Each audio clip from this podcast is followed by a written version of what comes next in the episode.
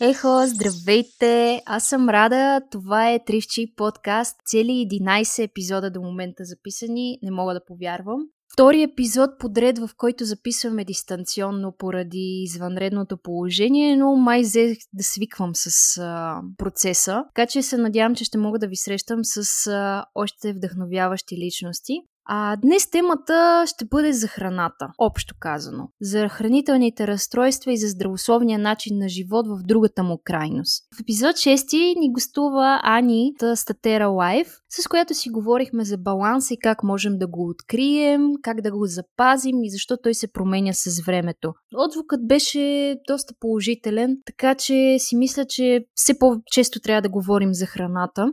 И днес една друга, нейна Дашка, Ани, Анелия ми е на гости чак от Варна. Ето, че е възможно и не е нужно да чакаме да се видим лично, за да запишем епизод. Днес ще ми е много интересно да ми разкаже защо. Нейното мото е здравословното е вкусно. Тя е автор на блога Healthy Licious Heaven и споделя изключително много и готини рецепти. Аз я наричам царицата на палачинките, но има и доста други интересни предложения за това как можем да използваме альтернативни продукти, за да направим сладкишите си по-здравословни за да направим едно традиционно ястие по-готино, завъртяно и да не ни доскочава от него. Здравей! Как си? Добре дошла? Здравей! Благодаря! Добре съм. Так му, так му си мислех, че в крайна сметка има и някакви позитивни неща от цялата тази ситуация и ето, че успях да дойда виртуално от Варна до София. Така че може би не е толкова лошо винаги в, в най-тъмните моменти има и светлина. О, да. Аз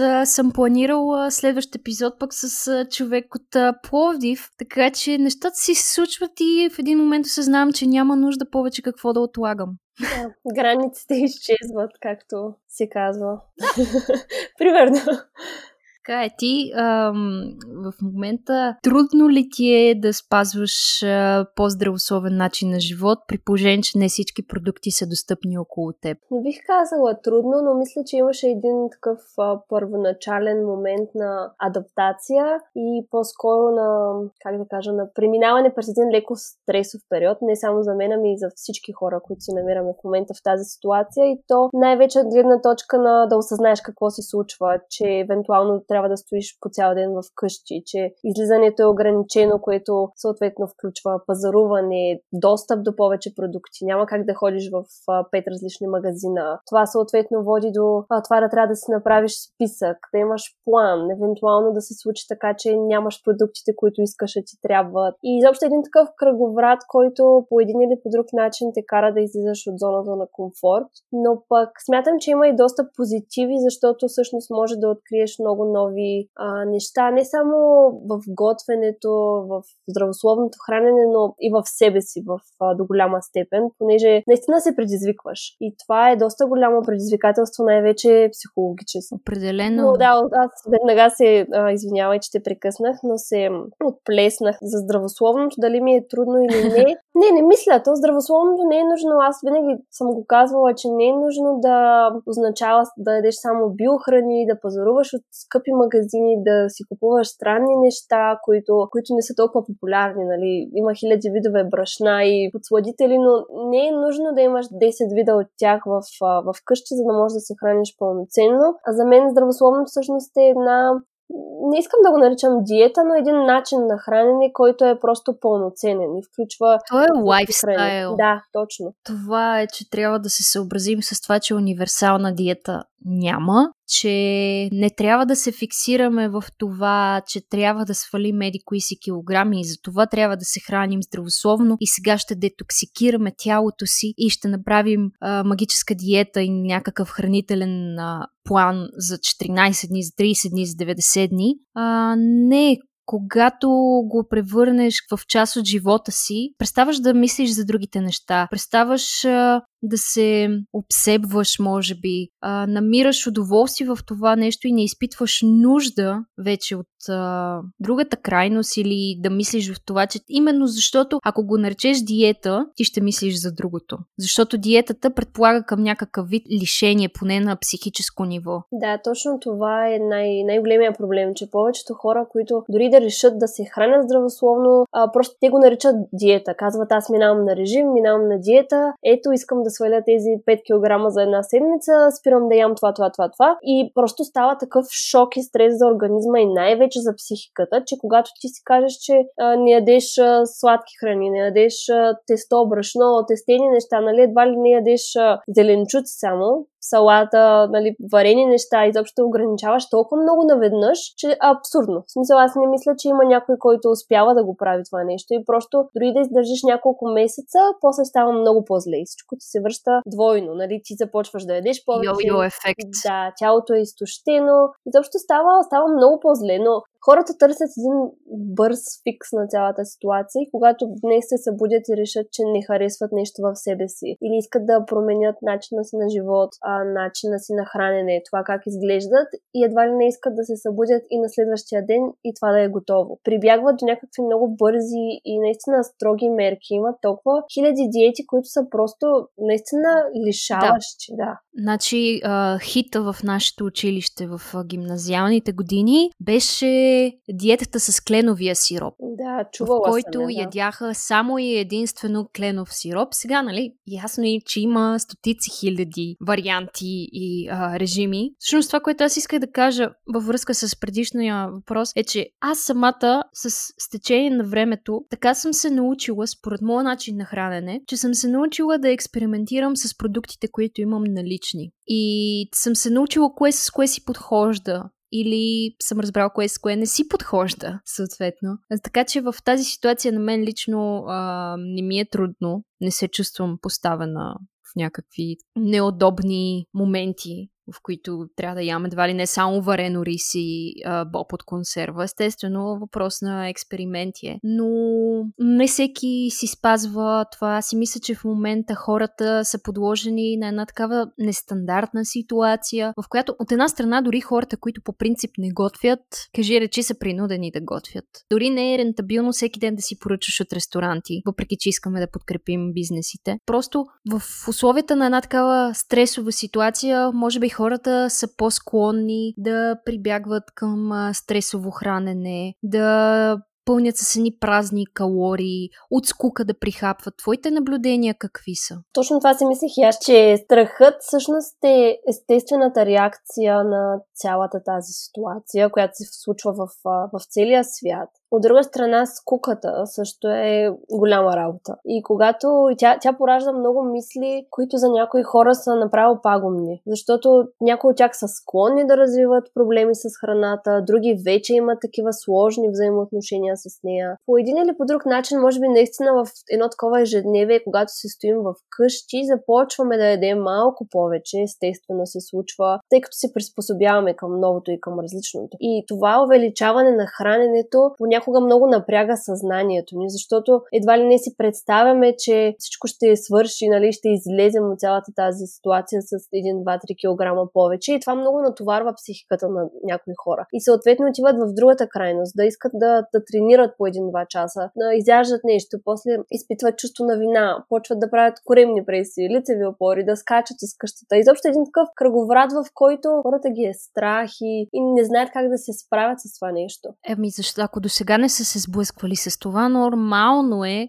по някакъв начин да, да не знаят как да подходят. Да, и то визирам по-скоро хората, които имат по някакъв начин нали, леки, как да кажа, конфликти с, с храната и не знаят как да се справят с нея и я използват по-скоро като а, защитен механизъм. Mm-hmm. Тя е защитен механизъм. Много хора прибягват, когато се чувстват а, зле, притеснени, най-вече при стрес, прибягват към храната като защитен механизъм. Нали, някои от тях я използват с това, примерно да не ядат, а, когато се едно използват контрол на цялата ситуация, други пък преяждат, едва ли не представяйки си, че тази храна ще ги успокои и ще ги изкара от ситуацията, което всъщност не е така. И всъщност трябва да се работи много повече с а, психиката и човек да осъзнае какво се опитва да потисне с цялата тази храна и защо я използва. А не се ли случва, когато ние сме стресирани, това по допълнителен начин напряга нашето съзнание и физически напряга мускулите ни, което изисква също допълнително енергия? Да, така е. В един момент, когато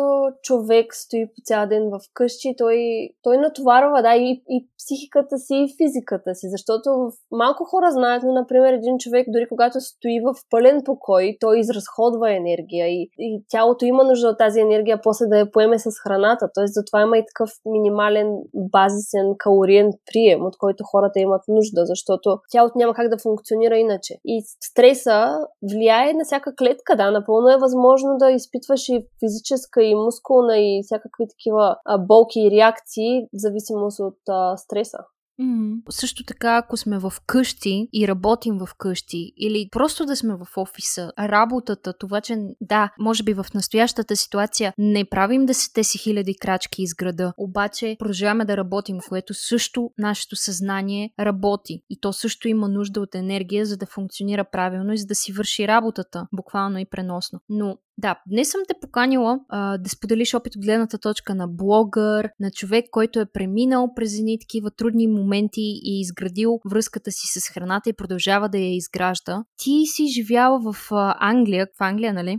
Да, Шотландия. Да, там като цяло знам, че на острова храната не е най-най красивото нещо. А също така прекара известно време в Италия. Аз а, си признавам, че си един от първите хора, които следвах за храна в Инстаграм. Всъщност оттам се познаваме, последствие и лично. Така че следях всеки един твой а, процес. Живяла си също и в Австралия. Как а, тази промяна на локациите се е отразило на начина ти на живот и на храненето ти? Може би си започнала повече да готвиш сама? Как са влезнали традиционните продукти в от съответните места в живота ти? Да, значи аз последните, колко са те, 5-6 години, да, след като завърших гимназията, всъщност се оказах на доста различни места и пътя ми с храната започна да се развива точно на тези различни места и все едно аз ги приемам в съзнанието си като различни периоди. Част от тези години бяха, бяха доста зле за мен, всъщност това беше и периода, в който развих, така да кажа, нали, проблеми с храната, преминах през различни хранителни разстройства, различни етапи. И всъщност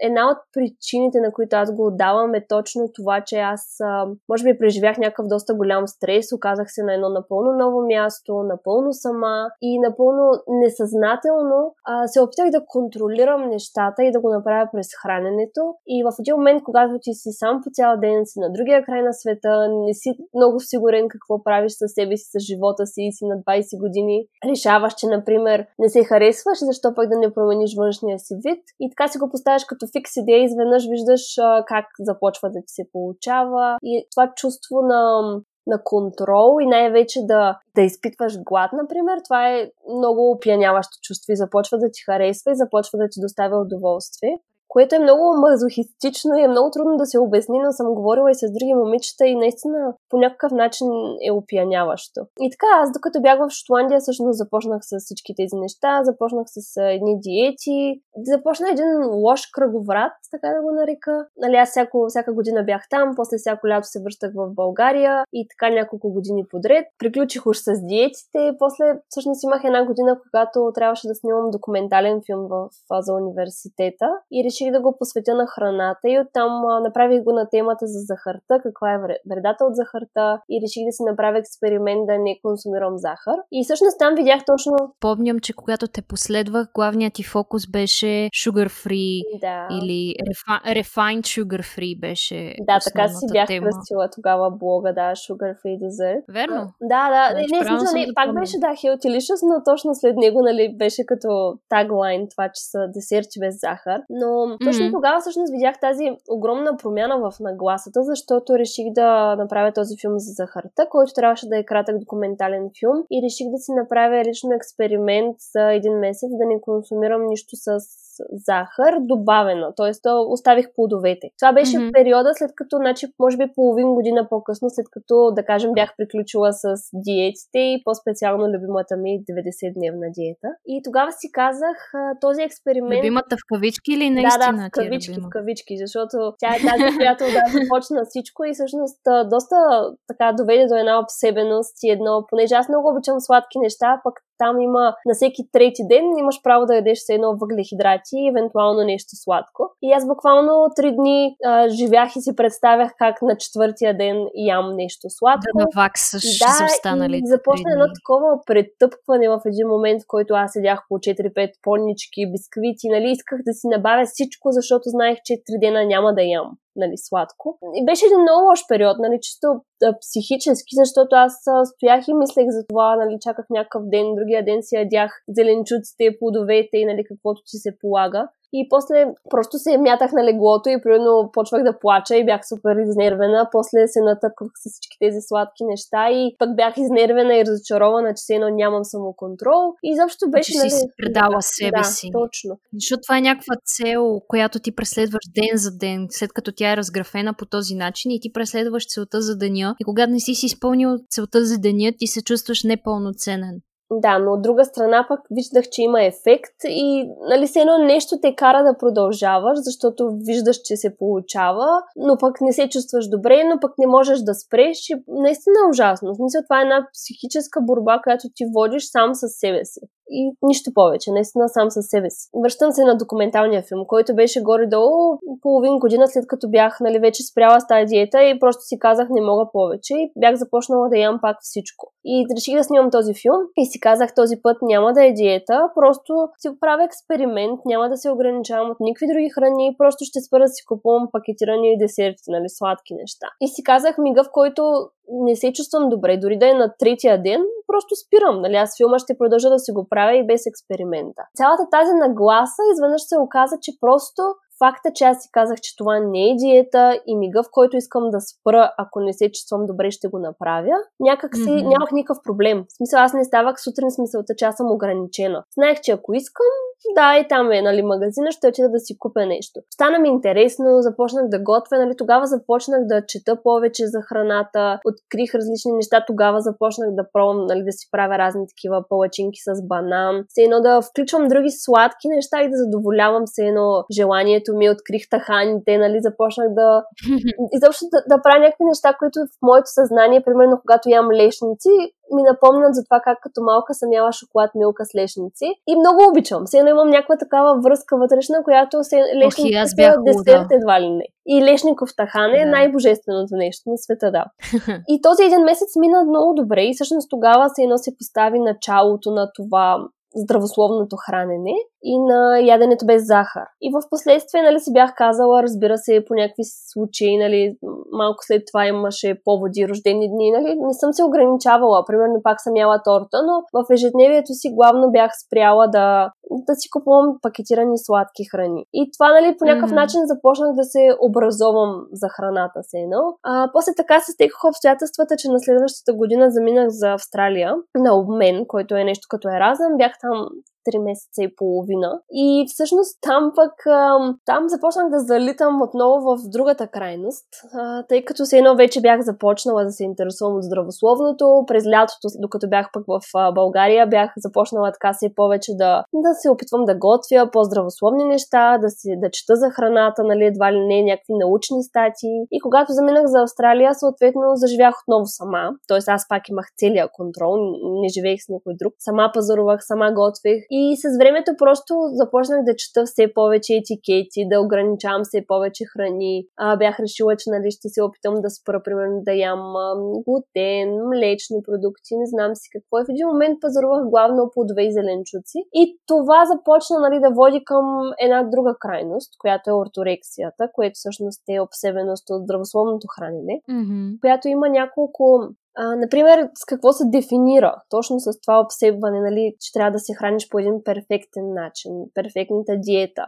Не толкова да се интересуваш колко килограма си, нали, или да не искаш да ядеш, както е анорексията, например, но да искаш да е здравословно, да започваш да избягваш все повече. Изхождайки от етимологията на думата, насочва към правилно хранене. А това да. вече колко е а, правилно е супер, супер субективно. Да, то абсолютно за всеки човек, нали, здравословното реално е се дефинира по различен начин. Но при mm-hmm. тези хора, които залитат към тази крайност, те започват ам, да избягват все повече храни. В смисъл ти всеки ден решаваш, че още една група храни не е добре. Не бива да я включваш. Още една съставка. А, започваш да си измисляш хранителни непоносимости, например към глутени, към млечни, които в момента нали, Супер са хит. тренди, да. Защото наистина не всеки човек има проблем с глутена. Даже изобщо нали, има хора, на които дори не им се подува стомаха, нали, нищо. В един момент толкова се облъчваш, че ти просто от нищото решаваш, че и ти имаш непоносимост. И започваш да ги избягваш. Гледах картинка с а, изпразнените рафтове. А сега по време на кризата пишеше отдолу и изведнъж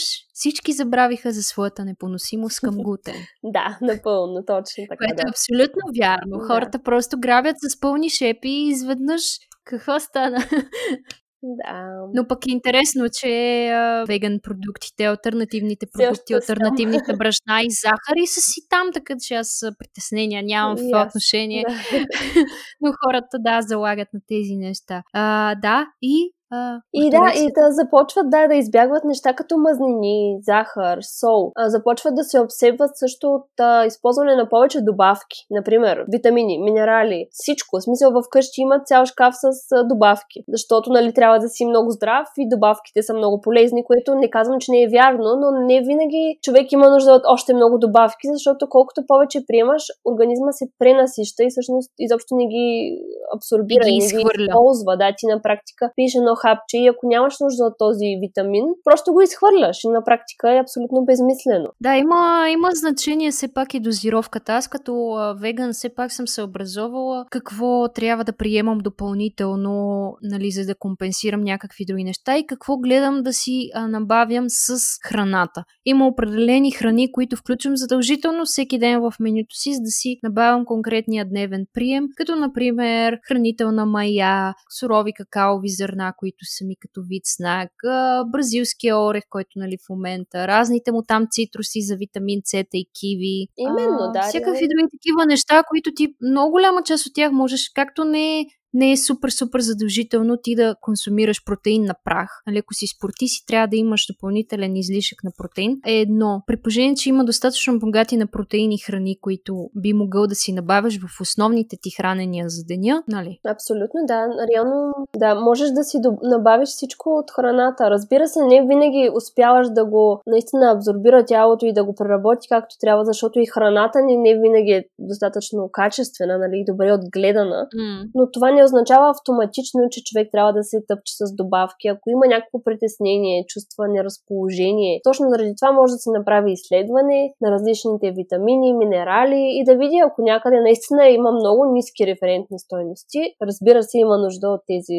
добавки. Както и не е задължително, ако консумираш добавки, не, не е абсолютно задължително да ги консумираш всеки ден. Именно защото тялото се пренасища. Да. Има голямо значение коя добавка с какво се приема, в коя част на деня, в комбинация с какво, но това вече са лекарски теми. Абсолютно. Има и такива, да. да. витамини, които дори те са примерно масно разтворими. Има примерно дори зеленчуци като броколи, витамините, които са в броколите. Е важно да се приемат с някаква мазнина, защото те иначе не се освояват също както трябва. И защо има много, нали, ако... ако А куркумата с черния пипер? Да, и тя това точно вчера коментирах с едно друго момиче по повод а, меда с джинджифил и куркума. Нали, че това е ролята и на черния пипер да, а, да се освои по-правилно. М, аз а, да си споделя моята мъка и моя път с храната, тъй като имам чувство, че съм доста осъзната в избора си, но все пак и аз а,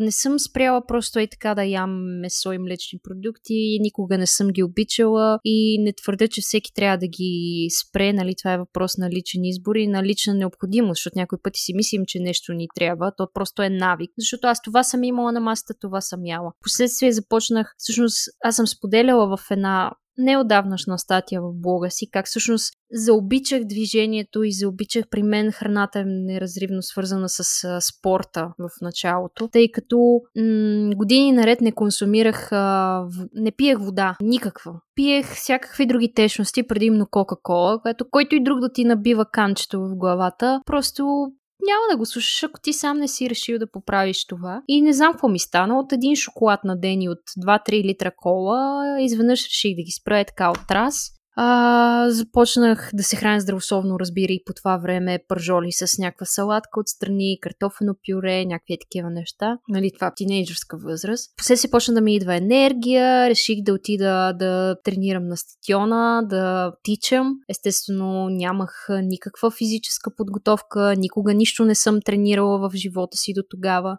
и не можех а, да се справя с една обиколка на стадиона, която е 400 метра. Нито на спринт, нито бавно. Беше ми трудно, но съм упорит човек. Ходех и примерно тичам една, после ходя една, после тичам още една, после на другия ден стават две, пак ходя една. Така в последствие започнах тази енергия, да изключвам и месото и така да правя все по-осъзнат избор. В последствие започнах да тренирам лека атлетика и всъщност точно тогава в тези режими аз осъзнах, че не ми трябват и пакетираните храни, никакви бисквитки, сухи пастички, вафлички и такива неща. А, имало е моменти, в които чак до тежки форми на някакви такива а, разстройства не съм стигала. Имало е моменти, в които строго съм се ограничавала от лошите въглехидрати, наречени картофи и ориз. да. А, никога не съм си помислила за вафли. Сега също от време на време хапвам си вафли. Нямам проблем с това. А, шоколад, нали, при положение, че ми беше толкова трудно да го изключа, също не го поглеждах дълго време. Постепенно започнах да го включвам като черен шоколад, защото уж е по-здравословен. И така в един момент започваш сам да си ги приготвяш нещата и всъщност, да, наистина има и период на адаптация, защото какво беше 21 дни или нещо е такова? Да, нещо, да, за, навика. за промяната, да. да, за навика. И да, всъщност спрях да ги купувам нещата и спряха да ми липсват. Не съм мислила за тях, но тогава имах и други приоритети, така че може би те са ми помогнали да се разсея именно състезанията, тренировките, и това да бъде във форма, защото аз знам, че като изям меди какво си, то ми тежи после, да. не на съвестта, а чисто физически ми тежи, защото е повече от това, което имам нужда. И да, въпрос е човек сам да си открие а, какво работи добре за него. И това става с проба грешка, с изключване на определени храни за кратък период от време, да, за да видиш как ти влияят, как ти влияят доматите как ти влияят, защото са, не всеки има финансовата възможност, например, ходих на алергичен тест, mm-hmm. Такъв дето ти боткат нали, цялата ръка, обаче не проявих алергии, но ме пратиха на тестове за непоносимост, които всъщност струват аз скоро разглеждах, много исках да се направя, обаче ме спря точно цената, честно казано, понеже да, има тестовете за алергии са по... Са, нали, те са доста приемливи, няма, нали, не са скъпи, но, но те всъщност са за алергия, да. Докато аз не мисля, че имам алергия, понеже алергията е доста по-лесно човек би я забелязал, нали, ако очевидно ако Определено, да. става нещо рязко, след като ядеш някой алерген, например, от храните, че ще го знаеш. Но тези тестове за непоносимост, да, бяха доста скъпи, когато бях разглеждала. И всъщност това ме спря. Да, някъде към 1000 лева излизаше. Да. Което е too much в някакъв период. Всъщност, да, ако някой се интересува за алергии по-конкретно, там естествено, ако нямаш алергии, те ще ти издадат и направление, yeah. за да отидеш, за да ти кажат точно какво да тестваш за непоносимост. И аз бях в Александровска болница, която се води много добра в това отношение. Има в Току, дали там не знам къде, в София. Така че, да, Човек като за начало... сам да не... ги разбере, да. Да, ще да кажа, че ние не сме доктори да се изказваме, обаче ако имаш глава на раменете, можеш да прецениш, ако видиш, че да речем хляба, ако е, не ти влияе добре, или млякото, или да, Моята дерматоложка беше изключително изненадана. Аз отивам преди две години при нея с лошо акне, което mm-hmm. доскоро стоеше с мен. И тя идва. Значи, първо трябва да спреш млечните продукти. Да. И аз викам, не ям млечни продукти. После захар. Значи, трябва да не ядеш, да, захар. Викам ми, аз и такива неща. Не. Значи, алкохола, викам ми... Не. Не, че не пия алкохол, ма със сигурност не е това причината да, да имам макне целогодишно. И тя беше, е, прати ме на хормонални изследвания, всичко ми беше наред. Тя вика ми, не мога разбера какво ти. Тя толкова се надяваше да бъде млякото или си. Не, така е. Не, те наистина повечето хора с кожни проблеми първо им казват да спрат а, млечните продукти и захарта. И на доста хора наистина и сладкото. минава, да. Но така, така е. Човек може да усети. Просто има, за жалост, доста хора смятат, че едва ли не е напълно нормално по цял ден да, да си подут, да, да се чувстваш отпаднал, след като се нахраниш нормално да ти се доспи, да си легнеш, което не е така. В смисъл това означава, че едва ли не или тялото ти не преработва добре някоя храна, или пък си прекалил с количеството. Нали? Логично е след като се нахраниш да имаш енергия, да се чувстваш добре, не да ти е тежко постоянно, да си... Ами тя храната е това. Да, енергия. Но всъщност, да. да, трябва да открием това, че много хора просто се хранят, за да получат енергия. А тя, освен източник на енергия, може да бъде и удоволствие. Абсолютно. Това да ти е кев да хапнеш конкретно нещо, или пък да ти е кев да си го приготвиш, да го украсиш, или пък а, да, да хапваш и винаги да си оставяш най-вкусното за накрая.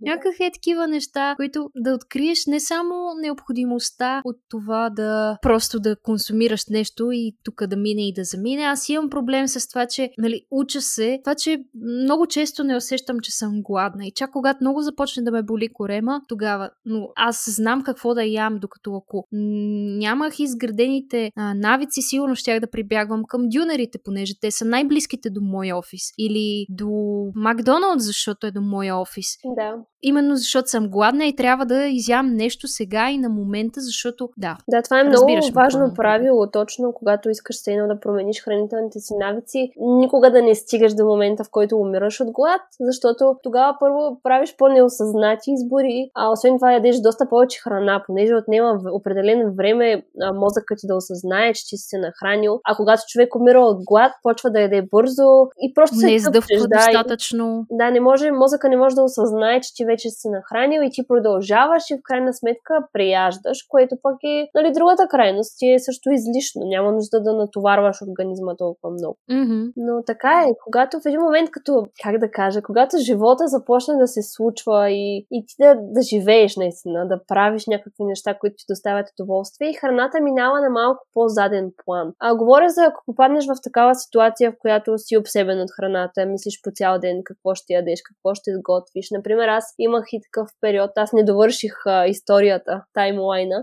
Да, съжалявам. А, а нищо, малко ще го довърша, но имах и такъв период, който примерно не можех да държа буркан тахан в шкафа или ядки. Аз мислех само за това и през цялото време исках да отида и да го изям. И, но просто тялото ми беше толкова изтощено, че той имаше нужда от енергия и си правеше една такава вътрешна връзка, че а, тахана е ядки, ядките са мазнина, те са съответно малко по-калорични, съответно са повече енергия наведнъж, нали, събрана на едно място, не е като да изям една зелена салата. И просто жадувах такива храни, които са наистина по-засищащи. И просто не можех. Да. Аз съм случвало ми се да, да изхвърля така един примерно буркан с тахан, защото не мога да спра да мисля за него. И в един момент, когато започне. Oh, no. да.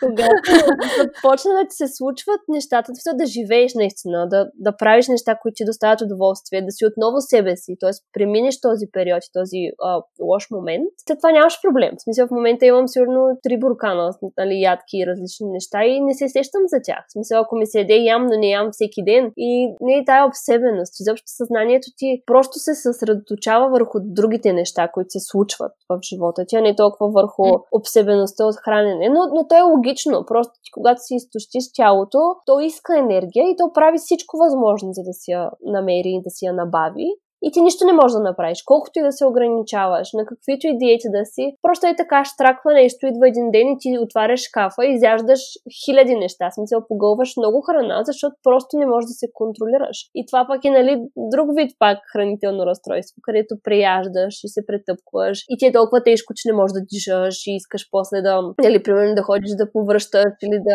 да тренираш. в банята да. и изяждаш един сладолет и после 3 часа на пътечката. Да, излизаш и вървиш, обикаляш, нали, тренираш, бягаш, скачаш, каквото и да е. Просто изпадаш пък в другата крайност, едно пълно самообвинение и неприязан към себе си. Почваш да се обиждаш вътрешно и, и просто е такъв кръговрат, нали, скачаш от крайност в крайност. Уж отслабваш, уж си на диета, уж не ядеш това, онова, нали, не знам си какво, после се натъпваш, защото тялото ти я иска тази храна и тази енергия и пак се чувстваш зле и си казваш, о, утре няма да ям нищо в такъв случай и на другия ден от начало. Аз си мисля, че едно от най-трудните неща е да започнеш да слушаш тялото си. Защото то говори. Просто трябва да се вслушаш в него. То ти казва, гладен съм, имам нужда от храна. Еди кое си не, не, не ми влияе добре, моля ти се направи нещо по въпрос. Яде ми се тази и тази храна. Яде ми се нещо свежо. Яде ми се не знам си какво. Абсолютно е така. Да, в един момент има нужда от течности, ти си мислиш, че си гладен или пък има нужда от... Да. Наистина тялото казва всичко и аз съм на точно това мнение и смятам, че по този начин се достига този прословут баланс, нали, който не е някаква крайна точка. Той той се случва постоянно. Той се мени с времето. Да, абсолютно се мени. Той, баланса точно той не е нещо, което стигаш до него. Ти просто имаш, как да кажа, баланса е това да имаш, дни, дни, да имаш и нагоре и надолу, да живееш.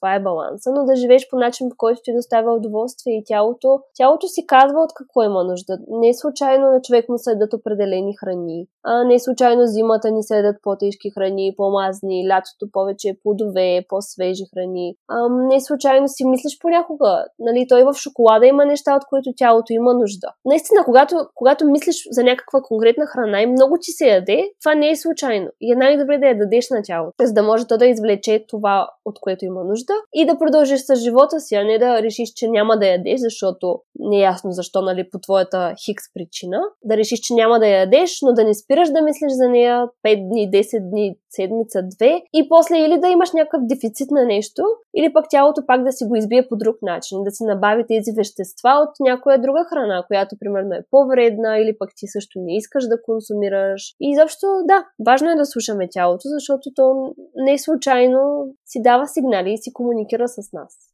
Да, освен а, орторексията, съществува булимия, анорексия. Какви други хранителни разстройства или отклонения, така да го кажем, Доколкото знам, всъщност орторексията не е фиксирана официално да. като хранително разстройство, така ли е? Да, не, не е класифицирана, да. Но както да я обобщихме, тя е тази обсебеност от здравословното хранене и после хората изписват едно чувство за вина и обратното и едно чувство на задоволство, когато се храниш здравословно. И започваш едва ли не малко така да съдиш другите, които примерно ядат дюнер. Да, това ще я да кажа, че това се отразява и на отношението ти с другите хора. Абсолютно. Всички... То това нещо го има и като живееш не само здравословно, а като живееш и екологично и започваш така да съдиш другите хора. Да, точно така е, да. Което може да наруши връзката ти с тях. Независимо дали си познати или непознати, семейство, приятели, като върнеш лентата назад и осъзнаеш, че си бил задник. Абсолютно и всичките тия и хранителни разстройства, изобщо всяко такова нещо, в което човек се обсебва, много вреди на отношенията с хората. Защото, например, когато ти си обсебен от това здравословно хранене, те, те е страх да отидеш, примерно, на ресторант, защото ти не знаеш а храната с какво олио е приготвена, с каква подправка, дали има ам, нали, някакви съставки, ти просто не можеш никога да си сигурен. И съответно, или не ядеш и казваш, че не си гладен. Значи аз толкова пъти съм казвала, че не съм гладна, нали? Не само заради здравословното, ами защото и нали, за това чувство за глад, за което разказах. Нали, то е някакво удоволствие и ти искаш да не ядеш. Нали, това е анорексията в случая. И казваш, аз не съм гладен. Или пък си поръчваш една салата, която е салата без дресинг, без нищо. Нали, ядеш там краставица и маруля. Да. Минала съм през това да. да не си слагам зехтин на салатите, защото видиш ли, това са допълнителни така, калории, да, точно. А, и... Калории, което няма нужда. С течение на времето съм се научила и да не ям солено, в смисъл. Да, много солено. В момента много рядко слагам на салата никога не слагам сол, но на други храни, нали, с течение на времето се научаваш да ги добавяш малко по малко тези неща в менюто си. Въпреки това и аз подхождам с резерви към ресторантите, именно не толкова по тези причини, а заради качеството.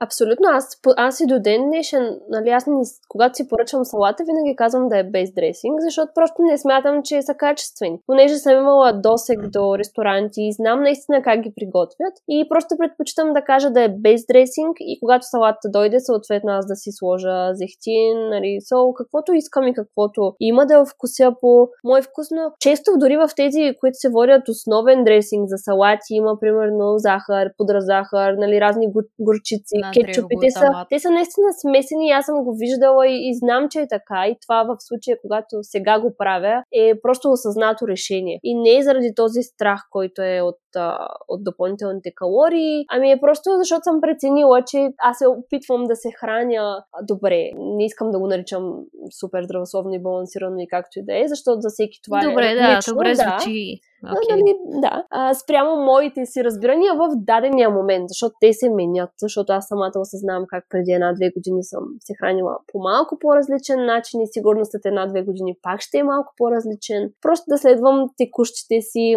а, нужди на тялото, нека така да го нарека. Но да се върна да на това, че всъщност тези неща много пречат на връзката с хората и дейностите с хората, и защото ти примерно си решил, че не можеш да вечераш след 7 часа. И съответно така си правиш ежедневието, че ако трябва да си навън или да отидеш някъде, някой те покани да излезеш и ти изпадаш в една паника, че например няма да можеш да вечераш преди определения си час, няма да можеш да вечераш твоята си храна вкъщи. Или не дай си Боже да отидеш на гости. Да, и ти не знаеш какво ще има там и, и трябва или да не се правиш на гладен, или нали, ако ти сервират пък това е трагедия, нали, ти какво ще кажеш. И изобщо много пречи, много вреди на връзката с хората и другото е, че ти губиш себе си, ставаш раздразнителен, ставаш много апатичен към нещата. И не искаш толкова да излизаш с хора, да ги виждаш, да комуникираш, да не говорим, че а, губиш енергия. Сега говоря, нали, не толкова за орторексията с здравословното хранене, колкото, например, при анорексията, където искаш да отслабваш и, нали, ограничаваш храната, поемаш много малко калории. И съответно това води до един,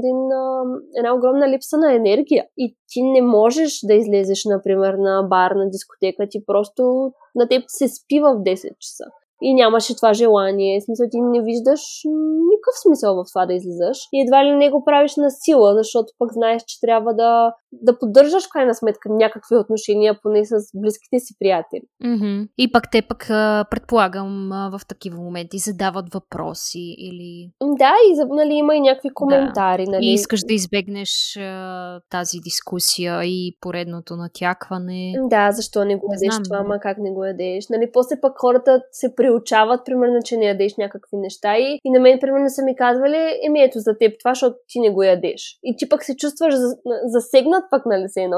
Хем не го ядеш, ама и някой друг, като ти каже, ти не ги ядеш тия неща, ето ти, нали, салата. И ти изведнъж се чувстваш се едно пък защо пък си по-различен от другите, нали? Ти не искаш пък така да някой друг да те дефинира. И изобщо е, да, да, защото когато оценката отстрани е по-страшна. Така си мисля. Хората изпадат в едни такива обсесии, в а, тема диети, тема отслабване, защото все пак, нали, по-малко са хората, които се стремят да качат да, повече с тези, които искат да отслабнат, въртят се в огледалото, пипат се и така нататък. Фиксират се в едни калории, които... Какво можем да кажем? Ти беше развила темата за калориите, за енергията и за тяхната стойност, за това как, от какво са съставени, какво са празните калории и какво всъщност представляват те? What's the big deal? Аз всъщност започнах да ги броя тези калории тогава през няколко години, точно с тази цел да видя дали си доба, набавям необходимите а, витамини, минерали, все едно а, в този период, когато ограничавах адски много неща и исках да видя пък все едно едва ли не е здрава ли съм. И започна едно такова... Ами аз си мисля, да, да извинявай, аз си мисля, че всъщност в един момент е окей да ги броиш примерно за една-две седмици, но да продължаш да се храниш по начина по който се храниш, просто за да видиш какво консумираш и как го консумираш. А, и освен ако да. не си супер професионален а, спортист, който а, има дневен прием и се готви за състезание и така нататък, не мисля, че е нужна тази фиксация в кантарчето. Um, да, абсолютно. Моята гледна точка също винаги е била, че е много хубаво човек да е запознат, да, да знае за какво става въпрос. Особено ако искаш да поставиш някакви основи на здравословното хранене, да свалиш все пак някакви килограми, да кажем, да влезеш в форма, да си грижиш за себе си, е много важно да, да знаеш за какво става въпрос и какви са основите на цялото това нещо. Но смятам, че доста и лесно човек може да се подхлъзне и да се обсеби от тях. И е важно да осъзнаеш, че да се чувстваш добре и да се храниш здравословно и балансирано, няма нужда да броиш по цял ден калории. Всъщност, броенето на калории е необходимо главно за точно спортистите, бодибилдерите, хора, които работят това и се занимават с това. И те са напълно наясно в съзнанието си, че те правят жертви, защото работят това и те се ограничават от някакви неща и броят калории с тази цел. Но е много обсебващо. Аз бях стигнала до такъв момент, в който съм си теглила малини, ягоди, нали, някакви такива плодове, които те едно да си тегля краставиците. Те са вода на практика. И всичкото това нещо се записва в едно приложение и ти го изчисляваш и примерно има абсурдно звучи някой друг да е готвил, защото ти не знаеш какво е сложил, колко е сложил, как да го запишеш в приложението. Да не говорим, че повечето приложения са чужди и много от да. нещата, като например кисело мляко, трудно е, супер относително е. Абсолютно. Първо, че е относително. Второ, примерно ти, ако искаш някаква конкретна марка, трябва, може да си я въведеш сам, нали, продукта да си го въведеш сам, но това е толкова а, голямо занимание и е толкова а, лошо за психиката, че просто нямам думи. И от друга гледна точка е доказано и е напълно нали, сигурно, че тези калории, нали, хранителни стойности, които са всъщност на хранителните продукти, те не винаги са 100% верни. Заради това има огромно разминаване понякога в, в данните, в някои сайтове, на някои етикети. Нали. Забелязвала си, че понякога нещо е хикс калории, на друга марка е повече или по-малко. Нали, защо? Не е ясно. Крайна сметка тези калории са относителни. Ти дори да си напълно обсебен и да ги броиш постоянно, пак е възможно да, да не е правилно.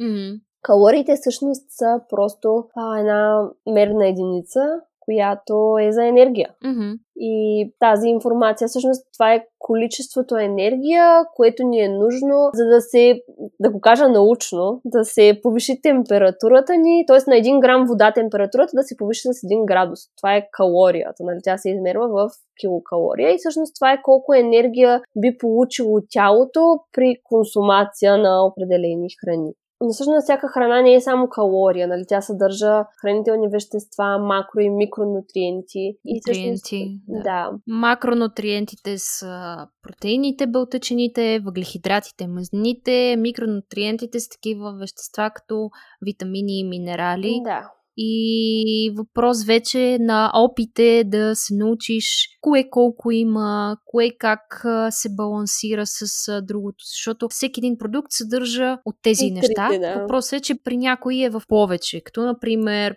м- изварата са повече а, белтачини, яйцата така. Да, месото, ядките са мъдни. Други, да. картофите, ориза, плодовете. Са въглехидрати. Да, точно. И това е, да. нали, това е, много е важно човек да ги знае тези неща, защото когато искаш да се храниш балансирано, всъщност този баланс означава точно това да включваш всичките тези нутриенти. В смисъл, храненето ти е една чиния, когато има пред теб, тя да има от всичко по-малко. Да имаш нали, някакъв източник на протеин, да имаш някакъв източник на въглехидрат, да имаш и мазнини. Не става въпрос да, да имаш, да ти лъчнията в мазнина, нали? Ти можеш да си ги набавяш от точно неща като ядки, кокос, авокадо. авокадо. Да, те са много полезни мазнини. И, например, въглехидратите също са различни видове. Има такива, които са по-бавни въглехидрати, което означава, че тялото ги преработва по-бавно, което е по-хубаво, тъй като ако са бързите, ти ги приемаш и има рязък пик всъщност на кръвната захар и тялото се едно се шокира за момент, защото има един огромен прилив на енергия и той после спада. Докато при бавните въглехидрати му отнема повече време. Примерно, нали, и до часове може да стигне, зависи каква храна си комбинирал. И всъщност така енергията се освобождава по-бавно и тялото за по-дълго има енергия и не изпитва рязки моменти на глад, на засищане, нали, няма го тези пикове и спадове постоянно. И затова е важно да можем да ги комбинираме. В смисъл, винаги наистина да имаш от трите нутриента по-малко в чинията си, за да може да се създаде едно засищащо хранене. Беше 30 да, има различни 20, 20, правила, 60, да. 80, дъра, дъра, някакви на нали? проценти. Обаче ти дори визуално в чинията си да ги разделиш, грубо казано. Да, дори визуално Пак... да е, нали, има примерно едното да е колкото юмрука ти, мазнините да са колкото палеца, нали, има всякакви видове, знаеш, има сега и други видове, нали, хранене, които наблягат повече на мазнини или пък повече на въглехидрати, понеже и двете могат да са източник на енергия, нали, основен. Но всеки човек трябва да го усети. Има хора, които не им влияе добре да, да не консумират, примерно, никакви въглехидрати. Много е важно да се консумират достатъчно мазнини, които всъщност, нали, важно е да се отбележи, че мазнините са по-калорични от протеините и въглехидратите. Тоест, един грам мазнини има повече калории, отколкото протеините и въглехидратите. Mm-hmm. Но това не означава, че трябва да се изключват. Напротив, те са жизненно важни, особено за жените. Са много важни, за да а, функционират хормоните правилно. Изобщо са една група, която доста жени главно ги е страх от тях, понеже си представят, че когато ядат мъзнини, съответно качват мъзнини. И нали, едва ли не ще напълнеят много рязко, което не е така. Нали, той е супер просто правило. Човек качва килограми тогава, когато има излишно количество. Излишък. Излишък, да. Тоест, ако си приел повече калории, отколкото тялото ти има нужда, нали, то ще ги складира. Това не означава, че ако един... Както ако... е обратно. Да, обратно. Ако искаш да, да отслабнеш, съответно трябва да имаш калориен дефицит. Точно, но то не означава, Тоест, че ако днес си ял повече, не означава, че утре ще си с 3 кг повече. Нали? То е на някакъв а, малко по-дългосрочен план. В смисъл няма никакво значение, ако един ден си преял. Това е нали, проблема и на повечето хора при, по празниците. В крайна сметка, нали, на коледа да си ял повече ми голяма работа. Утре няма да се събудиш а, нали, повече килограми, дори да се събудиш, ще са задържана вода, сигурно е. Нали, след още един-два дни ще изчезнат. Да. да ти кажа, аз а, сигурно вече две години не съм се мерила, нямам кантар, а, не съм го виждала. Преди, даже като ходех на фитнес, задължително се мерех като вляза, като изляза от залата, така. Нали, уж с идеята, че вкъщи не се меря, а пък всъщност в фитнеса да. отивах и го правих и виждах как изкарва а, различни неща. Даваш си сметка, че си вода, че имаш дрехи, че имаш а, коса и някакви други такива неща. Обаче това в крайна сметка са просто цифри. Аз а, винаги казвам, че докато се чувствам добре с това, което правя, под една или друга форма, ще продължавам да го правя. Но да, едни от най-честите въпроси са именно за това как да отслабнем, как да ускорим метаболизма си, как бързо да сваля ни да, килограмчета, защото да. Бързото решение. А тази, тази фикс идея за beach body също за мен е супер грешна, как всички изведнъж, ами тази година, живот и здраве, ако стигнем до плаш, а, двата варианта са или да си предобил с тренировките в къщи и да си в форма, защото просто си чудил какво да правиш, или mm, точно обратното, на никой няма да му пука, защото в крайна сметка хората те харесват заради това, което си, приятелите ти, семейството ти, някой друг да, ако те харесва само заради тялото ти, значи нещо не му е наред. Много е трудно да го осъзнаеш. Аз също имах, нали, естествено, то, логично този период, в който и аз всяка сутрин се теглех и всяка вечер се теглех и едно голямо тегляне, нали, и всяко грамче едва ли не беше разочарование. Но това е едно от най-добрите, нали, решения да нямаш кантар. Мисля, наистина е толкова освобождаващо, заедно с това да си изтриеш приложението за броене на калории. Просто в един момент освобождава. Ма те дрехите да. сами говорят. Ти сам можеш да видиш дали си надебелял или ако си отслабнал, не винаги някой като каже, а, ти си отслабнал. Ами, може да. не, не, не ми е цел, може. И това е да. един, да, съвети към момичетата, примерно, които искат да си оправят връзката нали, с храната и да се възстановят от тези неща е точно да не, да не прекарваш часове пред огледалото и всеки път всеки ден, като се съблечеш, да не започваш да се опипваш и да се щипеш и да откриваш тук и там някакви неща, които не ти харесват. Просто слагаш си пижамата, лягаш си и си казваш, не, няма да го мисля, няма нали, да проверявам качила ли съм, не съм ли качила. Просто майната му, нали, край. Едно такова само, самодисциплина е нужна. Да си кажеш, няма пък, нали, мога, няма да го мисля, ще издържа. Воля. Да, воля, точно тази дума търси. Тя е необходима, но не е лесно. Наистина не е Добре, лесно. А, исках да те попитам и от гледна точка на хранителната култура и навиците с а, разминаването на хормонално ниво, сега за, като спомена момичета, как а, това може да се отрази на менструацията? Ами той за това си има термин, а, нали, него да mm-hmm. включим, нарича се аменорея, което е точно загубата на цикъл, като има нали, два вида. Ако са едно си имал и е спрял или евентуално ако изобщо не се е появявал, нали, а пък вече си на възраст, която се очаква. Това обикновено се дължи на няколко фактора. Нали. Аз тук правя нали, едно такова уточнение, не съм лекар, нали, не искам да казвам някакви неща, които някой да смята за чиста монета. Разбира се, ако някой има притеснения или евентуални хормонални не, проблеми, да. Просто... Да, просто го включвам. Споделяме тук, за да може хората, ако споменем това, те да се поинтересуват и ако някой има такъв проблем, да прочете повече, Абсолютно. някой научен труд, да се съветва с лекар. Абсолютно подкаста е за това ние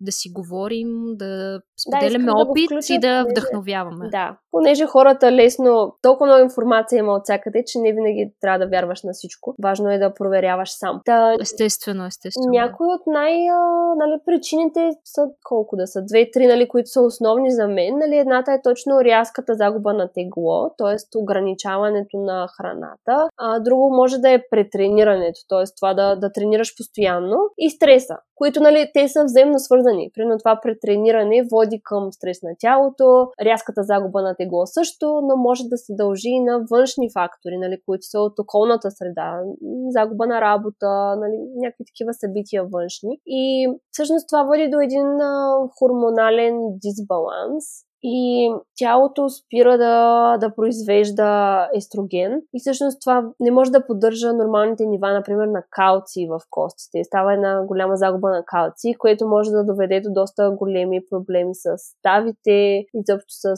а, скелета нали, на човек да, да има проблеми. Mm-hmm. А, и другото е, нали, съответно, една жена, като, като няма цикъл, съответно това означава, че не може да има деца в този момент. Което, според мен, малко момичета, например, на 20 години си дават а, сметка, защото, например, това не има е на дневен ред в момента. Т.е. те не са планирали нали, сега да имат деца и не го осъзнават. Но всъщност това е много лошо. В смисъл факта, че тялото ти ти казва...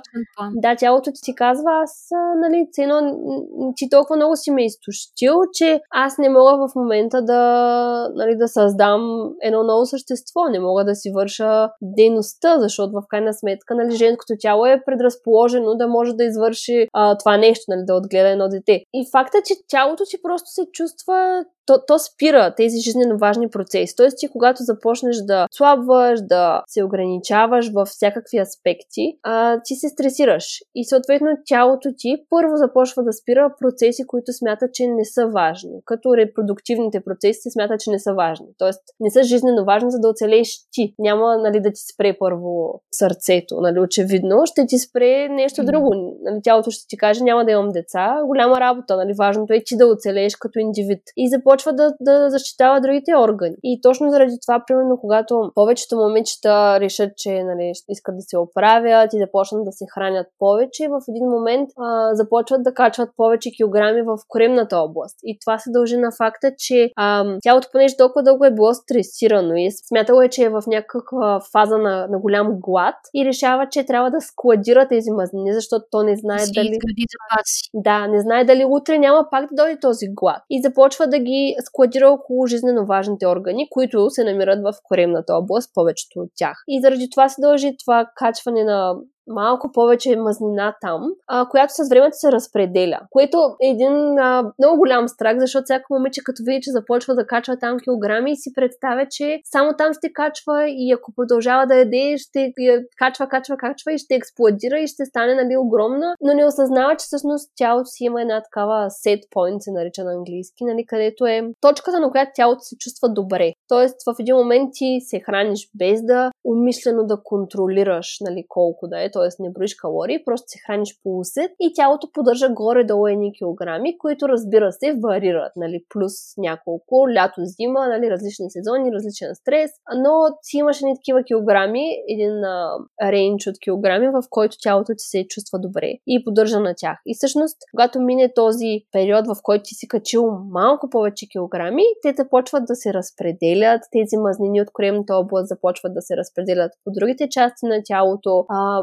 възможно е дори да свалиш малко килограми, нали, ако се носи се качил твърде нагоре от тази твоя точка, mm. която е правилната за теб. А, нали, то има това, което се нарича BMI, което е Body Mass Index, което не казвам, че е правилно, не казвам, че е грешно. Нали, то е ориентировачен. Ориентир. Да, ориентир. Да. Горе-долу, нали, то се изчислява на база колко си висок. А, нали, висок. Да. И на колко Платени си, да. И то затова варира в между едни 10-15 кг, нали? Доста е голям всъщност разликата между най-низкото и най-високото нещо процентно. Той е някакъв ориентир, но всяко тяло си има различен сега. Ако този индекс ти каже, че едва ли не си наднормен, а, а пък ти се чувстваш добре нямаш никакви проблеми, енергичен си, нали? А пък те твърдят, че си с 1-2 кг повече. Нали, голяма работа. Това си е твоето тяло. Това е най-важното човек да го осъзнае, че всяко тяло е различно. И цялата тази фикс идея да подражаваме на някого, да гледаме постоянно снимки на други хора в О, интернет. Като гледаш, всяка една от нас има по една приятелка, която е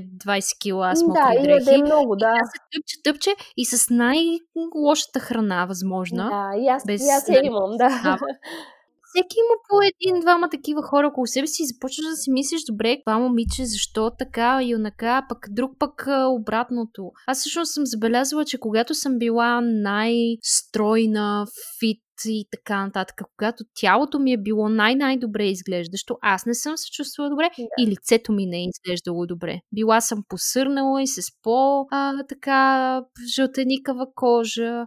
Найде не жълтеникава, но по Да, бледа, бледа, примерно, да. И всъщност, откакто спрях точно тези... Когато по-осъзнато започнах да правя своя избор. Всъщност по-добре не съм се чувствала и когато се опитам да обясня на хората, че всъщност откакто съм спряла месото, думите с които се опитвам да го обясня е, че все едно някой ми е инжектирал енергия. Просто е така ударно и се чувствам добре, изглеждам окей, okay, усмихвам се постоянно и мисля, че също това... Ако се вписваш в нечи рамки, това не винаги работи. Да, важно е да откриеш собствените си и точно нещата, които ти правят а, щастлив, но аз за това вярвам и в а, точно хубавата храна, истинската храна, защото тя те кара да се чувстваш добре, наистина дава ти енергия когато да, спреш да се храниш с всякакви пакетирани неща, не казвам, че и аз не си купувам нали, пакетирани неща. Разбира се, нали, всяко правило си има Дори аз купувам, да. не се опитвам да ям изобщо пакети. Да. Но се случва. Разбира се,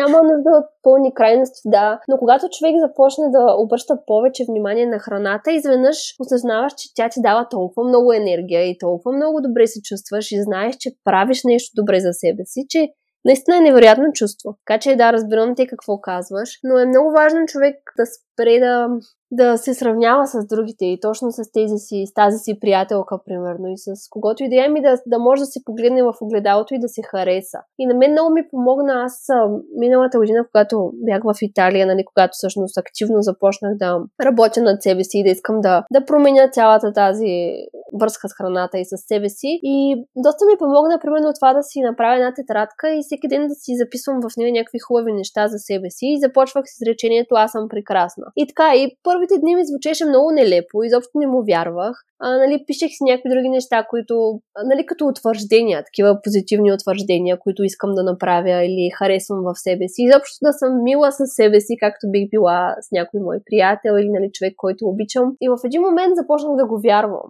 И така пишех си го, пишех си го и, и започнах да, да си вярвам и започнах да сбъдвам и нещата, които пиша там и които искам да ми се случат. И нали, цялата тази идея с позитивното мислене. Факт, то не може да е постоянно. Няма и нужда да е постоянно. Но човек трябва по някакъв начин да може да открие тази, тази вътрешна хармония. Аз по никакъв начин не казвам, нали, че съм я открила или каквото и да било. Просто смятам, че. Не просто да, да си спокоен със своето да. собствено присъствие и със себе си като личност. Да. Защото човек се изгражда всеки ден. Той, той не е Именно. това, което е днес и да е фикснато. Ти си това, което си бил вчера и оня ден, това, което ще си утре, това, за което работиш днес, което ще се отрази след един месец Именно, да. Аз просто виждам позитивна промяна в начина си на мислене, когато започнах да съм по-мила със себе си. Когато реших, че ми писна да съм апатична към нещата, които се случват около мен, че ми липсва това да съм старата аз, която е била ентусиазирана, която е имала желание, която е била постоянно усмихната, искала да прави неща. Когато осъзнах, че си липсвам сама на себе си, тогава нещата се промениха. Почнах да съм мила със себе си. Не винаги е лесно, не винаги си вярвам, но ако се усетя се едно, че имам някакъв такъв момент, който съм по-негативна. Просто си казвам, нали, не го мисли толкова и гледам да не задълбавам в негативно, защото е много лесно човек да, да задълбае и да копаеш, копаеш, нали, да се закопаеш сам себе си вътре. Но така е, няма, няма как никой да ти помогне, ако човек сам не иска да си помогне първоначално. Нали, разбира се, външната помощ и подкрепа са жизненно важни и са много добро допълнение, но трябва и човек сам да е готов да е отворен към някаква промяна. Аз в а, тази връзка исках а, и за това да споменем, че все пак, когато преминаваш през някаква трудност или когато си се сблъскал с някакво такова а, хранително разстройство или някакъв вреден навик, първата стъпка към промяната е осъзнаването на проблема. Да осъзнаването на проблема, споделянето му и осъзнал ли си го, ти вече вървиш по пътя вече си, да, поне на две крачки да. напред, да. Най-важното, аз, нали, когато някакви, някои момичета, например, са ми писали да споделят, нали, че са в подобна ситуация и едва ли не искат съвет, буквално първото нещо, което и аз казвам е, нали, наистина благодаря, че, че сподели, нали, това е страхотно начало. Факта, че си осъзнал и че си потърсил помощ. В смисъл, подал си ръка и чакаш някой да, да я хване и да те поведе към към правилния път, но е важно наистина ти сам да поискаш, защото всеки може да ти казва толкова много неща, нали? но докато сам не го осъзнаеш и изпиташ и пожелаеш, то просто минава и заминава. Именно, да. Ти като спомена Италия, как преживява един човек с мания по здравословното в държавата на тестото? От една страна, мисля, че Италия на мен много ми помогна. Тя по един или по друг начин нали, ме спаси. Да, това са малко силни думи, така казани, но съм сигурна, че ако бях попаднала там в а, друг период, да, може би по-ранен, ще, ще да е много трудно. Точно факта, че там има наистина прекрасна храна и те имат а, прекрасно отношение към нея. Просто си личи, че те създават храната, грижат се с а, желание за нея, хранят се бавно, щастливи са там. Просто има наистина един такъв много, много интересен начин на живот. Очевидно. Да, точно. Ако бях попаднала там в, а, може би в най-лошите си периоди, ще ще да е голямо мъчение, защото ти в тия лошите периоди ти искаш да ядеш се едно и иска ти се да можеш, обаче не можеш. Нещо в а, съзнанието ти те спира и се тормозиш. Но аз попаднах там точно в периода, в който бях решила, че искам да променя нещата, да се оправя, нали, потърсих помощ, споделих за проблема си на доста повече хора, признах си го и пред себе си, и пред другите и станах отворена да говоря за това. Още първите седмици си бях, нали, то беше трудно, аз много исках, само че не можех, нали, искаше ми се, опитвах се, обаче, нали, го изговарях с себе си дълго така водех си ни вътрешни монолози да го направя ли, нали, примерно да ям ли това, да не го ли направя, понеже пак живях сама и нали, наистина трябваше сама да го направя. Имаше един момент, в който си бях казала, че всяка седмица ще си поръчвам пица. И така, защото имах някакъв много голям страх от тая пица и факта, че не може да си представя, примерно, сама да изям пица. И започнах малки стъпки. Първите пъти, примерно, махах моцарелата, махах не знам си какво, нали. През деня се чувствах, че трябва да огранича други хранения или пък трябва трябва да вървя 10 км пеша из града, за да компенсирам. Но с всяка хапка ставаше по-лесно. С всяка пица а, се създаваше един нов навик. Например, че всяка седмица ям пица. И това вече, когато съзнанието ти свикне, че това е нещо, което го има винаги. Нали? Сино аз вече не виждах пицата като страх и като нещо, което не мога да, ам, да си позволя или трябва нали, да го заслужа. Когато видях, че Съзнанието ми разбра, че тя е там и ако искам, мога да си я поръчам. И с всяка следваща седмица първо ставаше по-лесно, чисто физически и психически да я изям, без да чувствам никаква вина после. И в един момент пря да е толкова интересна. В смисъл, изгуби си, изгуби си нали, цялото това нещо. Аз толкова да я боготворя тая пица и прях да мисля, че едно всеки ден искам да ям пица и по пет пици на ден. Нали? Просто аз се бях превърнала. Бях... Да, свиква се. Бях я заклеймила, наистина беше от тия най-страшните храни. И така обаче пък то е лесно после ако спреш, примерно с няколко месеца спреш да ядеш пица. Сега давам нали, нея като пример, се едно тя е хикс храната. Ако успеш да я включиш в менюто си, се едно да приключи страха от нея, обаче после отново почнеш да го ограничаваш, тялото много бързо се връща пак към стария модел. И т.е. после пак ти е трудно. Много е важно, когато веднъж караш нещо в менюто си обратно, в храненето си, нали, може да не е ежедневно, но да продължава продължаваш да го включваш, за да не забравя тялото ти и психиката ти най-вече, че от тази храна няма страшно и ти няма утре да се събудиш и това, че си ял една пица, първо да си качил 5 кг или пък тя да е толкова вредна, нали, този глутен, примерно, който е в нея, тя да е толкова вредна, че ти да си станал най-нездравословния човек и да си болен от пет болести. Mm-hmm. Нали? Важно е да ги осъзнаеш тия неща, че дори понякога, когато искаш да се храниш здравословно, нали, не искаш да включваш някакви съставки в менюто си, да си осъзнат и да знаеш, че ако ги включиш веднъж защото ти си яде в компания си, имаш, нали, имаш нужда от това нещо и желание. Ако го направиш, няма нищо лошо. Така и с тортите, така и с всички тия храни, които ние заклеймяваме. Да, да, да. Нали, много е важно да постигнеш този баланс и този начин на мислене и хранене, че да, храниш се добре, но ако ти си яде торта и си някъде, а, много близък твой приятел има рожден ден, почерпят те, ти я видиш и почувстваш, че ти се яде. Нали, ако искаш, mm-hmm правиш го, хапваш си, изпитваш удоволствието и продължаваш с живота си, без вината, без а, всички мисли. Да, това е просто момент, в който ти, ако изядеш едно парче торта, ти го изяждаш за 5 минути, това не означава, че после 5 дни трябва да мислиш за това парче. Абсолютно. От друга страна пък храната се, не храната, ами отношението към храната се възпитава по един или по друг начин, защото сега аз примерно има, има торти, които ако ги видя, никога няма да почувствам никакво желание да ги изям дори. Смисъл, аз знам, че за нищо не става. да, те просто са гадни, буквално. Can relate.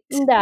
Но има други торти, торти, които ако ги видя и в момента се почувствам, че тортата знам, че е качествена, нали? Аз продължавам да държа на това храната все пак да е качествена. И нали, да знам, че е истинска по един или по друг начин, ако някой е приготвил или знам, че е от място, където нали, държат на съставките и ми се яде, защо пък да ни я изям, нали, тя няма наистина да ми навреди, нищо няма да се случи. Но има храни, които просто като ги видя, ми то не ми се яде. Аз знам, че тя няма да ми даде нищо, аз ще се почувствам физически по-зле от нея. Тя ще, нали, ще ми изтощи енергията, просто защото храната просто не е качествена и няма нищо, нищо в нея. Сега говорим за рафинирана да, захар, да, да, да. за сухо мляко вместо истинско прясно, за маргарин, да. за някакви такива. Понеже ти също, както и аз, аз не мога да взема нещо от рафта без да съм прочела етикета. Мен чисто от любопитство някои пъти просто грабвам нещо. Не казвам, че чета по 10 минути, просто с два-три погледа минавам през него, за да видя все пак да. в какво се състои.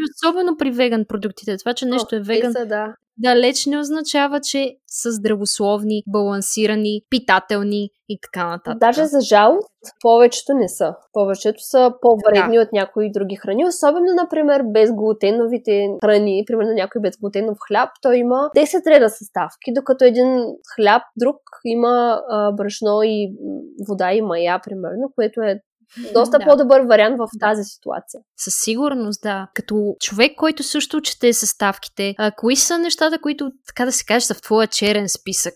Мисля, че това на хората ще им бъде интересно. Нещо, което не разбираш. Защо може да има място в дадена храна? Най-вече всички а, изкуствени съставки, като например всякакви подсладители на първо място. Нали, те са ми любимите, които звучат... Глюкозо, фруктозен да. сироп. Накратко бих казала думи, които ви звучат странно. Точно такива, да. Глюкоза, фруктозен сироп, сукралоза, малтитол, цесулфам, аспартам, нали, някакви такива на ам завършващи неща или на ол, които не сте чували. Други пак вкусители. Това въжи и в козметиката, както сме да. говорили също по-рано, така че просто е... Други такива аромати отново, цветители, т.е. повечето ета, например, нали, които тук правя нали, едно от мнение, че не всички ета са задължително вредни и солта си има е номер, но повечето неща, които са някакви вкусители, дори глутамата, например, той е подсилващ вкуса се едно. Всякакви а, преработени неща, като рафинирани продукти, трансмазнините, т.е. маргарин, например, а, палмово масло, хидрогениран рафинирани олия. Изобщо, колкото по-малко съставки има, наистина толкова по-добре. Толкова по-натурално. Да, пак казвам, не бива да изпадаме нали, в абсолютни крайности. Аз имах нали, такъв период, който се едно нищо, което видях една съставка, която едва ли не е лоша, нямаше да купя, но хубаво е човек и да се информира нали, малко. Има някои, например, сгъстители, нали, които се използват, които са от гуми, които са естествени, примерно. Те се извличат от различни смоли. Нали, не, не всичко абсолютно задължително винаги е много-много вредно,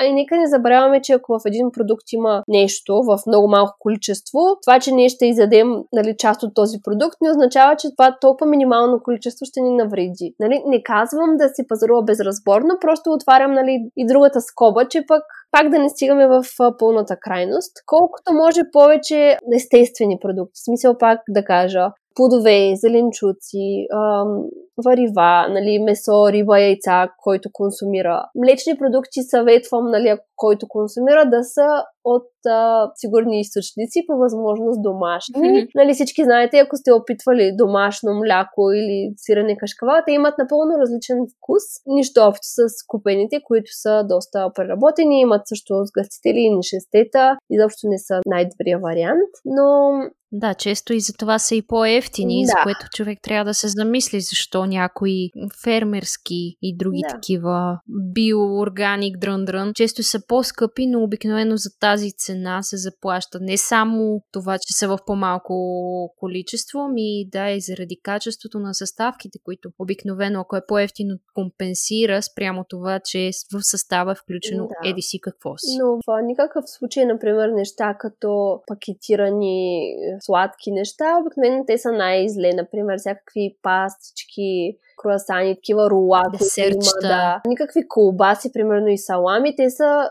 Просто прочетете им състава и без да сте, кой знае колко нали, образовани от към съставки, просто като прочете състава на едно такова нещо, то си личи, че не е добре. Пак някакви готови неща, примерно тия салати, които има руски снежанки, нали, на руската салата, там съдържанието също е 10 реда. Аз много обичам да чета съставки, наистина, понякога искрено се забавлявам просто на... Шокирам се, даже не се забавлявам, то е тъжно. Много е хубаво човек да, да руска салата всеки може да си направи и това даже са ни учили трети да. клас в училище по труд и техника как да си направим руска салата. Но е факт, да.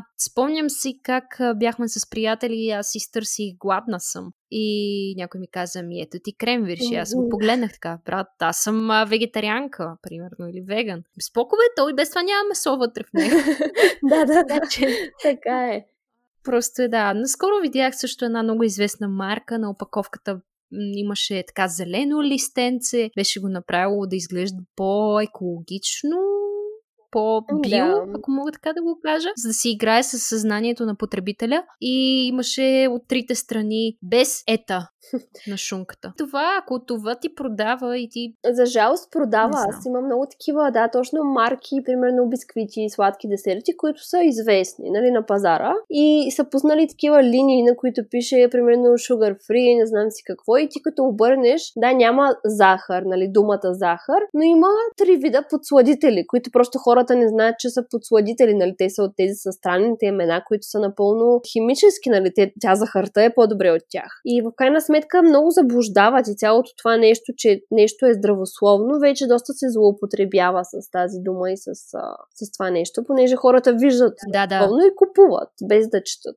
Определено има гринвошинг в а, храната. Извода е, че трябва да се образоваме, да, да внимаваме. Не да се обсебваме, но да сме информирани. Абсолютно. Аз смятам, че е хубаво, да. Хубаво е човек да, да разгледа, особено ако искате първа да започва нали, да се храни по-добре, по-здравословно. Е много важно да чете съставки и да осъзнае кои от нещата, които купувала има в къщи, кои е добре да, да спре да ги има. Просто, че не са най-добрия Чисто вариант. Чисто да. проучвателно. Да, да, да. И освен да това всичко вече има заместители. В смисъл на почти всичко може да намериш по-здравословна альтернатива. И на сладките неща, и на несладките, нали. И толкова много вече има пазари, и дали са фермерски, по-малки магазини. Особено в момента е много важно и за в бъдеще да подкрепяме по-малките производители, българската економика. Следват такива времена, в които това ще е хубаво да го правим. А пък там могат да се открият много интересни неща, които не винаги ги има в големите вериги. Определено, да. Ето аз днеска поръчах лютеница с а, земна ябълка. Uh-huh. в състава, което за първ път го виждам. И кисели краставички, които не са подсладени с захар, а с мусковадо или там където е ударението. Така че да, и това са на малки производители. Просто ми стана супер интересно да видя за какво става въпрос. Не бях ги срещна на рафта, дори в биомагазините. Да, просто е на специализирани сайтове, така че ще сподели, ще ти кажа после дали са били вкусни, къде пристигна. Но да, понеже вървим към финал, исках да те попитам как твоята връзка с храната и твоята хранителна култура ти се отразиха и ти помогнаха или ти попречиха. А, вие в началото на годината бяхте на едно 3-4 седмично пътешествие в Азия. Всъщност тогава как се случваше? Там имаше ли вируси вече? Нямаше ли? Как ви провериха? Как това се отразява и всъщност и на хранителната и ти беше в Тайланд и да. в... В Бали. Тайланд и Бали. В, да, и още една кратка спирка, но първо да, за вирусите да кажа, то беше горе-долу в в Китай вече го имаше. Нали, не беше най-големия. То беше някъде в февруари да, за да. рождения ти ден. Кога имаш рожден ден? На 20 февруари. Тогава, от, mm-hmm. да, от 3 до 25 някъде. Абе, в началото нямаше чак такова, преди да заминем. А, нямаше го още изобщо в Европа нямаше нищо със сигурност. Нали, ние си имахме леко притеснение, защото все пак отивахме към тази посока, Азия, но нали, решихме, че така или иначе не отиваме в Китай и няма да има никаква опасност. В uh, Тайланд uh, не съм сигурна, като заминавахме още дали имаше случаи, uh, но вече в времето, в което бяхме там, нали, започнаха доста по-така да се случват uh, главоломно нещата да се развиват и на някои от вътрешните полети вече започнаха да ни проверяват, т.е. имаше такива служители, които с преносим термометър просто го насочваха към челото и измерваха температура. Вече в последната дестинация, която беше Бали, там трябваше да попълваме една такава малка форма в началото. Че не сме болни, проверени сме, те биеха един печат, че са ни измерили температурата и всичко е наред. И вече всъщност точно един-два дни след като се върнахме, бяха първите случаи в Италия. Първите един-два, мисля, че са били на 20. Те неща се разбиха с такава да. скорост, че просто да. Ние се върнахме, да, и всъщност на летище София аз очаквах да има повече мерки, но тогава просто ни попитаха откъде се връщаме и ние нали казахме от а, Индонезия, хората преди нас бяха от Филипините и просто всички ни пуснаха и нали казаха добре, тъй като всъщност явно гледаха за хора от рисковите тогава държави, които бяха главно Китай. Та нямахме проблем. Прибрахме се, пътувахме, общо взето аз то така се текаха нещата, че не съм излизала нали, никъде. Получи се една лека карантина, така да кажа, но ние нямахме никакъв проблем, а, нито с симптоми, нито с нищо, но после толкова бързо се развиха нещата, че те 10 дена по-късно обявиха при нас първите случаи и тотално започнахме да си стоим в. Mm-hmm. Mm-hmm изкарахме някакъв много голям късмет. Аз се радвам, че все пак успяхме да отидем, тъй като ако беше няколко седмици по-късно, просто нямаше да заминем. А относно храната и храненето там, аз просто едно такова пътуване преди няколко години не бих си го представила. Смисъл, това е такова голямо излизане от зоната на комфорт. Наистина, три седмици ти няма как да, да си носиш храна от къщи. Ако отиваш някъде за един-два дни, може да си я сготвиш. Но тръгнах с една с едно голямо количество бисквитки и сурови барчета, нали, здравословни неща, които си бях накупила. И така се стекоха обстоятелствата, че наистина аз първата седмица всеки ден си закусвах с тях, просто защото не можехме да открием къде и какво да закусваме. Хората видяха някакви супи в Банкок. Защото беше много странно всичко. И беше голямо излизане от зоната на комфорт, но някак си успях. И смисъл дори не съм го мислила толкова. Просто преди години си спомням на други пътувания, където съм ходила, си носех различни храни. Ако не, не закусвах с яйца, примерно изпадах в някакъв див ужас. Ако, ако не знаех къде ще обядвам, кога ще обядвам, нали, аз огладнявах в точен час, примерно. Просто едно такова пътуване е предизвикателство. Смятам, че до голяма степен... Но пък тези държави имат много плодове, да, много да, екзотични да. неща а, които е любопитно човек да си похапне. В Бали знам, че има доста веган заведения. Много, много. Аз не съм веган, но с огромно удоволствие пробвам всякакви такива храни и няколко пъти исках специално да ходим в такива заведения, за да опитам, защото за мен просто е и като човек, който обича и да готви и да пробва нови неща, е изключително интересно. Така че да, определено имам много храни, които да опиташ. Например, това, че аз по принцип не ям пържено, не съм си поръчвала а, някакви пържени храни и такива неща, но а, ако нещо съм видяла или съм искала да опитам просто една хапка, за да знам какъв е вкуса и какво е, съм опитвала. Нали, всяко нещо, което ми е изглеждало добре и съм искала да опитам от любопитство, съм го правила. Определено едно такова пътуване е нещо, което може да ти помогне в такава ситуация, защото виждаш храната по един друг начин, попадаш в една ситуация, в Ма ти която... щеш, не щеш, трябва да ядеш Именно, нещо. да, попадаш в такава ситуация, в която нямаш избор. Нали? Сядаш някъде в едно заведение, поръчваш си каквото има, или ако имаш а, закуска в хотела, примерно, или мястото, където си отседнал, а ядеш това, което ти предлагат. И човек в крайна сметка, когато е гладен, има нужда от, от енергия, нали? Ти не всеки, не всяко хранене трябва да е перфектно. Това беше нещо, което също ми е било трудно да осъзная, защото преди това, че ограничавах храната и исках всяко хранене, когато ще ям. Си казвах, щом ще ям, трябва да е перфектно. Щом сега ще ям, трябва да е нещо невероятно и съм изпитвала голямо разочарование преди, ако нещо не е не е перфектно, не е толкова вкусно, колкото съм си представяла. Аз едно го смятам за, за похабено ядене. Защо съм си изхабила калориите, се едно за нещо, което не е било перфектно. А пък в една такава ситуация, когато си на друго място извън рутината си, всъщност осъзнаваш, че в един момент ядеш за, заради енергията, за да можеш да имаш сила и да продължиш да разглеждаш и да си приключенец, а не за да е най-перфектното хранене на света. А там с какви неща се хранят? видях крокодили, Имаше, да, разни други скорпиони и такива неща. Какво се хранят те, освен с тофу? До голяма степен мисля, че тези, това с крокодила специално си беше туристическо. Не съм на едно място го срещнах, така като атракция по-скоро. Но разбира се, има много ориз. Това е основното нещо, което те дават към всяка и в Тайланд, и в Бали. Ориза е като нашия хляб малко, така като въглехидрат допълнение. Задължително, да. да. А това, което най-много ми хареса и за мен беше рай, е това, че просто там има изобилие от зеленчуци, понеже е много топло и наистина всяко ястие е просто един огромен микс зеленчуци, Разбира се, зависи какво си поръчаш, но ако си поръчаш, а, например, стир фрай зеленчуци, те не са един вид, те са 10 вида и нали, са някакви техни местни зеленчуци. И просто са много пресни, много вкусни, не готвят тежко. Аз, както казах, не съм си поръчвала някакви много пържени храни. По-скоро точно такива, които се водят стир фрай. И не са били тежки, нямали сме проблем с храната. Използват интересни подправки, като лимонова трева, това ми е любимото. А, доста кориандър, например, които за нас са така малко по-непознати. Разбира се, има соев сос, някакви сосове, които и аз не знам точно какви са били, което преди би било огромен проблем. Факта да знам, че в храната ми има евентуално някакъв сос, който не знам какъв е. А, но пък, а, когато бях там, си казах, тук съм, кога пак ще съм в Азия, но в тези държави. Това е напълно нов свят. Какво точно ми пречи да изям тази храна, която евентуално има някакъв сос? Какво може нали, да има толкова в този сос? За това едно а, ястие. И този начин на мислене много ми помогна, че всъщност аз съм там, за да открия нещо ново, да изпитам тази държава и тази култура и всъщност това да отказвам да ям някакви неща и да си поръчвам само чисто рис или само задушени зеленчуци, всъщност ми отнема от емоцията и от това да усетя Цялостното да. преживяване. Храната е огромна, огромна част от културата и преживяването, да, точно от една държава, така че това да, да се отказваш от това да опиташ някакви нови неща е всъщност а, доста голяма загуба.